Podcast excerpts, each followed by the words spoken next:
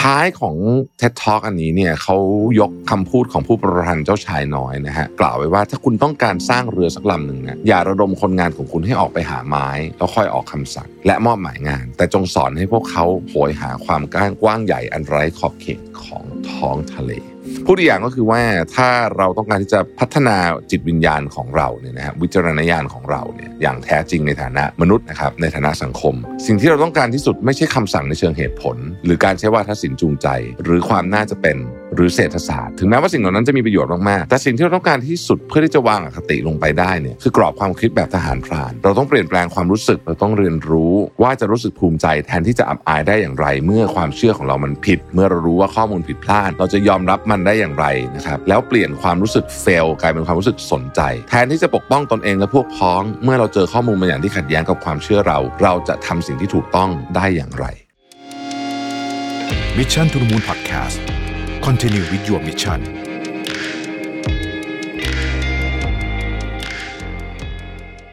สวัสดีครับยินดีต้อนรับเข้าสู่ Mission to the Moon Podcast นะครับคุณอยู่กับรวิทานุสาหะครับ ก่อนจะไปเริ่มเรื่องในวันนี้เนี่ยเมื่อวันศุกร์นะฮะเพื่อนนัดกินข้าวกัน เพื่อนกลุ่มแก๊งสนิทนี่แหละนะฮะแล้วก็คือมันเป็นเย็นวันศุกร์แล้วแล้วก็นัดกันในเมืองอะไรเงี้ยวันนั้นนี่คือแบบโอ้โห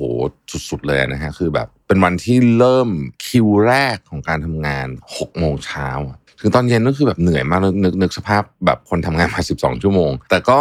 ก็ตัดสินใจว่าไปแล้วกันอะไรเงี้ยนะฮะดังนั้นจริงๆก็คือมีข้ออ้างมากมายที่จะอยู่บ้านก็ได้อะไรเงี้ยแล้วปรากฏว่าเพื่อนไปกันครบเป็นคืนที่สนุกมากครับเธอนัดเรามากลายเป็นวันที่แบบสนุกมากๆที่สุดวันหนึ่งเลยนะฮะแล้วก็เราก็เลยคิดกันว่าจะทำยังไง เราไม่ได้จะนัดกันเฉยๆแต่เราคิดว่าจะทำยังไงให้นัดมันเกิดขึ้นได้จริง ๆ แบบนี้บ่อยๆ เช่น 2 เดือนครั้งหรืออะไรแบบเนี้ยสิ่งที่อยากจะบอกก็คือว่าถ้าคุณกำลังลังเลนะฮะที่จะไปเจอเพื่อนดีหรือเปล่าอะไรแบบเนี้ยนะครับเวลาเขานัดกันหรือว่าพยายามจะนัดกันเนี่ยหรือว่านัดแล้วล่มแล้วล่มอีกเนี่ยนัดเถอะเพราะว่าต่อให้เป็นเพื่อนสนิทแก๊งแค่ไหนอะไรเงี้ยนะคุยกันในกลุ่มไลน์ทุกวันเนี่ยนะครับมันไม่เหมือนกับเจอหน้ากันจริงแล้วก็จริงๆอะเราลองคิดดูคืออย่างผมเนี่ยผมก็ 40 กลางๆแล้วเนี่ยนะครับ ไม่รู้จะได้กินแบบเนี้ยกันอีกกี่ครั้งอันนี้พูดจริงๆนะคือไม่ได้เวอร์หมายถึงว่าไม่ได้แบบว่าปกติมันแบบปี 2 ปีเจอหนนะฮะก็เลยอันนี้แหละก็เลยเป็นเรื่องที่จะเล่าให้ฟังก่อนจะเล่าเรื่องวันนี้อะโอเคนะครับเมื่อเช้าตอนผมออกกำลังกายนะฮะผมก็ฟังเท็ดไปด้วย แล้วก็ไปเจอเท็ดอันหนึ่งที่ชอบมากนะครับชื่อคุณจูเลียกาลฟนะฮะหัวข้อเนี่ยผมชอบมากเลยผมเอามาตั้งเป็นหัวข้อของพอดแคสต์อันนี้เลยก็คือว่า why you think you're right even if you're wrong ทำไมคุณถึงคิดว่าคุณถูกทั้งทั้งที่จริง ๆ แล้วคุณผิด นะครับคุณจูเลียเขาเริ่มอย่างนี้ฮะเขาบอกว่าลองจินตนาการนะว่าคุณเป็นนักรบ เวลาคุณอยู่ในสถานที่ใดสถานที่หนึ่งก็ตาม สิ่งที่มันจะเกิดขึ้นคือว่าระดับอะดรีนาลีนของคุณเนี่ยมันจะพุ่งตลอดเลย เพราะมันจะมีอะไรเกิดขึ้นในสนามรบตลอดใช่ไหมฮะแล้วมันก็จะมีเอ่อต้องบอกว่ามีปฏิกิริยาที่เรียกว่าปฏิกิริยา reflex reflex อันนี้มาจากความต้องการจะปกป้องพวกพ้อง และความต้องการที่จะเอาชนะศัตรูของคุณนะฮะอันนี้คือสิ่งที่เราเรียกว่า reflex อันนี้คือบทบาทของนักรบทั่วไปที่เรานึกถึงนะครับแต่อีกบทบาทหนึ่งมันจะมีทหารในกลุ่มหนึ่งที่เรียกว่าทหารพราน หน้าที่ของทหารพรานเนี่ยหรือในภาษาอังกฤษใช้คำว่า scout เนี่ยนะครับไม่ได้โจมตี นะครับไม่ได้โจมตีหรือปกป้องด้วยซ้ำนะครับทหารพรานเนี่ยจะเหมือนกับเป็นหน่วยที่ไปแล้วก็ไปอาจจะซุ่มอยู่ตามต้นไม้ ปีนอยู่บนต้นไม้เนี่ยนะฮะเพื่อที่จะไปทำแผนที่ภูมิประเทศดูว่าเอ๊ะมันมีสะพานอยู่ตรงนี้เอาไงดี อุปสรรคต่างๆ เป็นยังไงนะครับ หรือว่าเฮ้ยตำแหน่งตรงนี้มันเหมาะกับการข้ามแม่น้ำตรงนี้มันอะไรอย่างเงี้ยนะฮะจุดประสงค์ของทหารพราน ซึ่งต่างจากทหารปกติหรือว่านักรบเนี่ยก็คือว่าต้องการจะรู้จริงๆว่ามีอะไรอยู่ตรงนั้น อย่างแม่นยำที่สุดเท่าที่จะเป็นไปได้ ทั้งในกองทัพเนี่ยทั้งทหารและทหารพรานเนี่ยต่างมีความสำคัญ แต่ว่าคุณจูเลียเขาบอกว่าอยากจะให้มองมันเหมือนเป็น mindset คือจริง ๆ แล้วเนี่ยนะครับถ้าเกิดว่าเราพูดกันโดยหลักการ ชีวิตเราเนี่ยเราต้องการจะเป็นคนที่มีวิจารณญาณที่ดี ตัดสินทุกอย่างตามความเป็นจริง มีการคาดการณ์ที่แม่นยำทั้งหมดทั้งมวลนี้เนี่ยไม่ได้เกี่ยวกับความฉลาดของคุณ ไม่ได้เกี่ยวกับ IQ ของคุณ แต่มันเกี่ยวกับกรอบความคิดหรือว่า mindset เขาก็เล่าเรื่องหนึ่งให้ฟังบอกว่าในฝรั่งเศสเนี่ยยุคประมาณศตวรรษที่ 19เนี่ยนะฮะมีเหตุการณ์อื้อฉาวทางการเมืองที่ยิ่งใหญ่ที่สุดครั้งหนึ่งคือมันเป็นกระดาษแผ่นหนึ่งแผ่นหนึ่งเรื่องเรื่องทั้งเรื่องมันเกิดจากกระดาษแผ่นหนึ่งนะครับมันถูกฉีกเป็นชิ้นๆ แต่ว่าเขาก็มาต่อกันนะฮะแล้วเขาก็พบว่าเฮ้ยมันมีนายทหารใหญ่ ขายความลับทางการทหารให้กับเยอรมัน อ่า นะฮะเอาทางนี้ก็ไม่ได้แล้วสิ ก็ต้องสืบสวนกันครั้งใหญ่เลยนะครับเขาก็เลยอยู่ดีก็สืบสวนสวนก็พุ่งเป้าไปที่ผู้ชายคนหนึ่งที่ชื่อว่าอัลเฟรดเดรฟุสนะฮะ คุณอัลเฟรดเนี่ยแกก็มีประวัติที่โปร่งใสนะครับ ไม่เคยทำผิดเป็นนายทหารที่ดี ไม่มี motive ไม่มีอะไรเลย ไม่มีแรงจูงใจอะไรเลยนะฮะ แต่ว่าคุณอัลเฟรดเนี่ยเป็นทหารเชื้อสายยิวเพียงคนเดียวเท่านั้นที่มีตำแหน่งใหญ่ ๆ นะครับ ในขณะนั้นเนี่ยต้องอธิบายบริบทก่อนกองทัพฝรั่งเศสเนี่ยต่อต้านยิวอย่างรุนแรงแล้วเขาก็เลยเอาไอ้กระดาษเนี้ยมาเปรียบเทียบกับลายมือของอัลเฟรดนะครับซึ่ง มันก็ไม่เหมือนซะทีเดียว แต่เขาก็สรุปว่าเออมันใกล้เคียงพอแล้วกันนะครับถึงแม้ว่ามันจะมี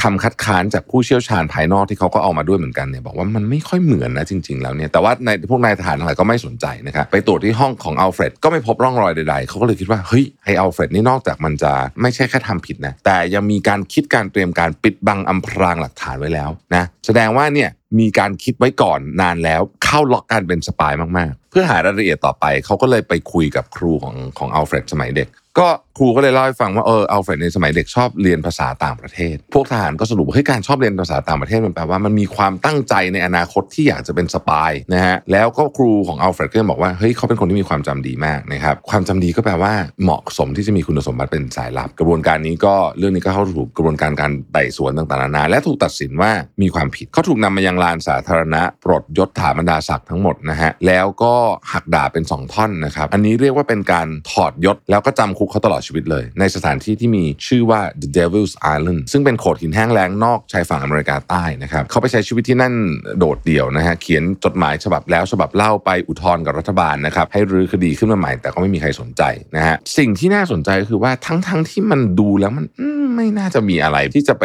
ระบุได้ว่าเขาทำความผิดทำไมนายทหารเหล่านั้น จึงเชื่อเหลือเกินว่าคุณอัลเฟรดเนี่ยมีเจตนาที่จะเป็น spy นะครับหลักฐานน้อยนิดพวกนี้นะครับทำไมถึงทำให้นายทหารทั้งกองเชื่อจริง ๆ โดยไม่ได้จะกลั่นแกล้งด้วยนะ คือเชื่อจริง ๆ เลยว่าเป็น spy กรณีศึกษาอันเนี้ยนักวิทยาศาสตร์เนี่ยเขาเรียกว่าการคิดเหตุผลประกอบแรงจูงใจ นี่แปลเป็นภาษาไทยนะฮะมันคือปรากฏการณ์ที่แรงจูงใจในจิตใต้สำนึกของเรา ความปรารถนาความกลัวของเราเนี่ยนะครับเป็นแกนหลักในการที่เรามาใช้ในตีการตีความข้อมูลนะฮะถ้าข้อมูลแนวคิดบางอย่างรู้สึกเป็นฝ่ายเดียวกับเรา เราจะต้องการให้มันชนะ เราอาจจะเรียกมันว่ามันเป็นอีกมุมหนึ่งของ confirmation bias ที่เราชอบพูดกันก็ได้ เราต้องการที่จะให้มันชนะเพราะมันมันเป็นแนวคิดแบบที่เราเชื่อ เราต้องการปกป้องมัน ส่วนข้อมูล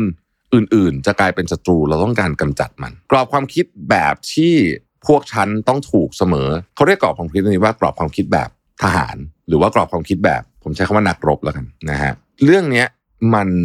ไม่ใช่แค่คดีแบบนี้นะ แต่มันพูดถึงเรื่องการเมืองเรื่องทีมฟุตบอลเรื่องอะไรพวกนี้ด้วยนะครับ เราพูดถึงเรื่องการเมืองที่ร้อนแรงอยู่ในขณะนี้ ผมคิดว่าบริบทเนี่ยมันซ้อนทับกับเรื่องนี้ได้นะครับ สมมุติว่าคุณดูฟุตบอลอยู่นะฮะ เสร็จแล้วก็คุณก็เห็นกรรมการนะฮะ กรรมการตัดสินทีมคุณฟาวนะฮะ โอ้โห คุณจะหาเหตุผลมากมาย แล้วกรรมการตัดสินไม่แฟร์นู่นนี่ต่างๆนานา เราชอบฝั่งการเมืองฝั่งหนึ่งนี่ยแล้วมันเกิดเรื่องอะไรขึ้นมาที่เป็นคุณกับเราเนี่ย เราก็จะ ไม่ตรวจสอบอะไรมันเยอะว่ามันถูกต้อง แต่ถ้ามันเป็นโทษกับเราเราก็จะตรวจสอบเยอะในขณะเดียวกัน ถ้ามันเป็นคุณกับอีกฝ่ายหนึ่งเราก็จะไปตรวจสอบอย่างหนักเหมือนกันอะไรแบบนี้เป็นต้นเนี่ยนะฮะสิ่งที่น่าสนใจเกี่ยวกับเรื่องนี้ก็คือว่าเราอะอาจจะคิดว่าเราเป็นคนยุติธรรมและไม่ลำเอียงแต่อย่างไรก็ดีเนี่ยเราเนี่ยจริง ๆ แล้วเนี่ยด้วยกรอบวิธีคิดแบบนี้เนี่ยเราเป็นคนที่ต้องบอกว่ามีความลำเอียงค่อนข้างสูงเลยทีเดียว เรื่องของคุณเมื่อกี้ยังไม่จบ เพราะว่าจริง ๆ แล้วเนี่ยคุณอัลเฟรดเนี่ยนะฮะพอแกติดคุกไปสักพักหนึ่งใช่ไหมมันก็จะมีนายทหารคนหนึ่ง เป็นนายทหารระดับสูงเหมือนกัน ชื่อพันเอกปีกาคือเขาก็คิดอะว่าไอ้อัลเฟรดเนี่ยผิดนะครับเขาต่อต้านชาวยิวเหมือนกันนะฮะเหมือนคนส่วนใหญ่ในกองทัพนะฮะแต่ถึงจุดหนึ่งเนี่ยคุณปีกาก็เริ่มเอะใจว่าเฮ้ยแต่ถ้าเกิดเราเข้าใจผิดเกี่ยวกับอัลเฟรดเขาก็เลย ไปดูว่าเอ๊ะจริงๆ ตอนนี้มันเป็นยังไงบ้างนะครับสิ่งที่เขาค้นพบก็คือว่าการสอดแนมของเยอรมันก็ยังมีอยู่ ถึงแม้ว่าอัลเฟรดอยู่ในคุกแล้วก็ตามแล้วเขาค้นพบว่านายทหารในคนในกองทัพที่มีลายมือตรงกับบันทึกที่พบเป๊ะๆเลยเนี่ยนะฮะเฮ้ย มันมีเว้มันมีคนที่ลายมือตรงกับอัลเฟรดเขานำเรื่องนี้ไปบอกผู้บังคับบัญชา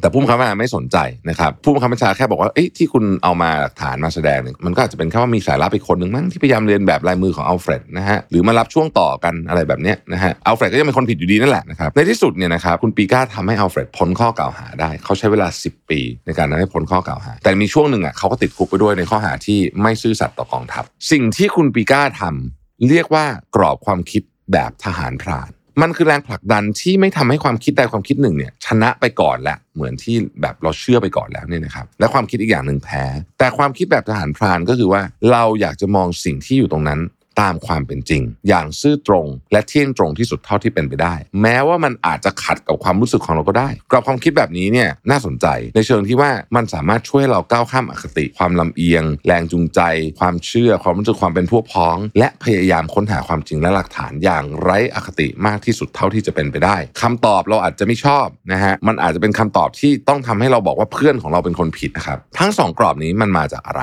มันมาจากอารมณ์ที่แตกต่างกันออกไปทหารพรานเนี่ยมักเป็นคนที่สงสัย เขาจะรู้สึกพึงพอใจเวลาได้ค้นพบข้อมูลใหม่ๆนะครับคือสมมติว่าเขาเชื่ออย่างหนึ่งอะเขาต้องเชื่ออะไรบางอย่าง แต่เขาค้นพบข้อมูลใหม่ที่มันขัดแย้งอันนี้เขาก็รู้สึกว่าเออ มันก็เป็นเรื่องที่ดีเหมือนกันเพราะว่าทำให้เราได้รู้เรื่องมากขึ้นนะครับเขาไม่ได้รู้สึกว่าผิดแล้วจะต้องเสียหน้า แต่ในขณะเดียวกันนักรบด้วยความเป็นพวกพ้องด้วยความเป็นอะไรต่างๆนานาพวกนี้เนี่ย เชื่อแบบไหนแล้วต้องลุยให้มันสุดทาง อ่าฟิลประมาณนี้ คุณจูเลียนเนี่ยนะครับผู้พูดเนี่ยเขาก็บอกว่ากลุ่มอุปนิสัยเหล่านี้เนี่ยนะฮะมันมีงานวิจัยที่ค้นพบนะครับว่าการมีวิจารณญาณที่ดีหรือ mindset แบบทหารพรานเนี่ยนะฮะไม่ได้เกี่ยวกับความฉลาดหรือว่าความรู้มันไม่สัมพันธ์กับ IQ แต่มันเกี่ยวกับว่าคุณรู้สึกยังไงนะครับคุณรู้สึกยังไง คุณรู้สึกว่าเรื่องเนี้ยมันควรจะต้องถูก investigate ให้ทั่วถึงหรือเปล่า โดยวิธีคิดแบบไม่ตัดสินอะไรไปก่อนนะฮะซึ่งไม่ได้ทำง่ายเลย ท้ายของ TED Talk อันนี้เนี่ยเขายกคำพูดของผู้ประพันธ์เจ้าชายน้อยนะฮะกล่าวไว้ว่าถ้าคุณต้องการสร้างเรือสักลำหนึ่งนะอย่าระดมคนงานของคุณให้ออกไปหาไม้ แล้วค่อยออกคำสั่ง และมอบหมายงาน แต่จงสอนให้พวกเขาโหยหาความกว้างกว้างใหญ่อันไร้ขอบเขตของท้องทะเลพูดอีกอย่างก็คือว่าถ้าเราต้องการที่จะพัฒนาจิตวิญญาณของเราเนี่ยนะฮะวิจารณญาณของเราเนี่ยอย่างแท้จริงในฐานะมนุษย์นะครับในฐานะสังคม สิ่งที่เราต้องการที่สุดไม่ใช่คำสั่งในเชิงเหตุผล หรือการใช้วาทศิลป์จูงใจ หรือความน่าจะเป็น หรือเศรษฐศาสตร์ ถึงแม้ว่าสิ่งเหล่านั้นจะมีประโยชน์มากๆ แต่สิ่งที่เราต้องการที่สุดเพื่อที่จะวางอคติลงไปได้เนี่ยคือกรอบความคิดแบบทหารพราน เราต้องเปลี่ยนแปลงความรู้สึก เราต้องเรียนรู้ว่าจะรู้สึกภูมิใจแทนที่จะอับอายได้อย่างไร เมื่อความเชื่อของเรามันผิด เมื่อเรารู้ว่าข้อมูลผิดพลาด เราจะยอมรับมันได้อย่างไรนะครับ แล้วเปลี่ยนความรู้สึกเฟลกลายเป็นความรู้สึกสนใจ แทนที่จะปกป้องตนเองและพวกพ้อง เมื่อเราเจอข้อมูลบาอย่างที่ขัดแย้งกับความเชื่อเรา เราจะทำสิ่งที่ถูกต้องได้อย่างไร เขาทิ้งคำถามไว้อย่างน่าสนใจมากบอกว่า คุณปรารถนาสิ่งใดมากที่สุด คุณปรารถนาที่จะปกป้องความเชื่อของคุณเอง หรือคุณปรารถนาที่จะมองโลกอย่างชัดเจน แจ่มแจ้งตามความเป็นจริงที่สุดเท่าที่จะเป็นไปได้ ประโยคสุดท้ายเนี่ยผมอ่านอีกทีหนึ่งคุณปรารถนาสิ่งใดมากที่สุด ผมอยากฝากถามไปถึงผู้มีอำนาจในบ้านเมืองคุณปรารถนาสิ่งใดมากที่สุด คุณปรารถนาที่จะปกป้องความเชื่อของตัวเอง หรือคุณปรารถนาที่จะมองเห็นโลกอย่างแจ่มชัดที่สุดเท่าที่จะเป็นไปได้ ขอบคุณที่ติดตาม Mission to the Moon นะครับ สวัสดีครับ Mission to the Moon Podcast Continue with your mission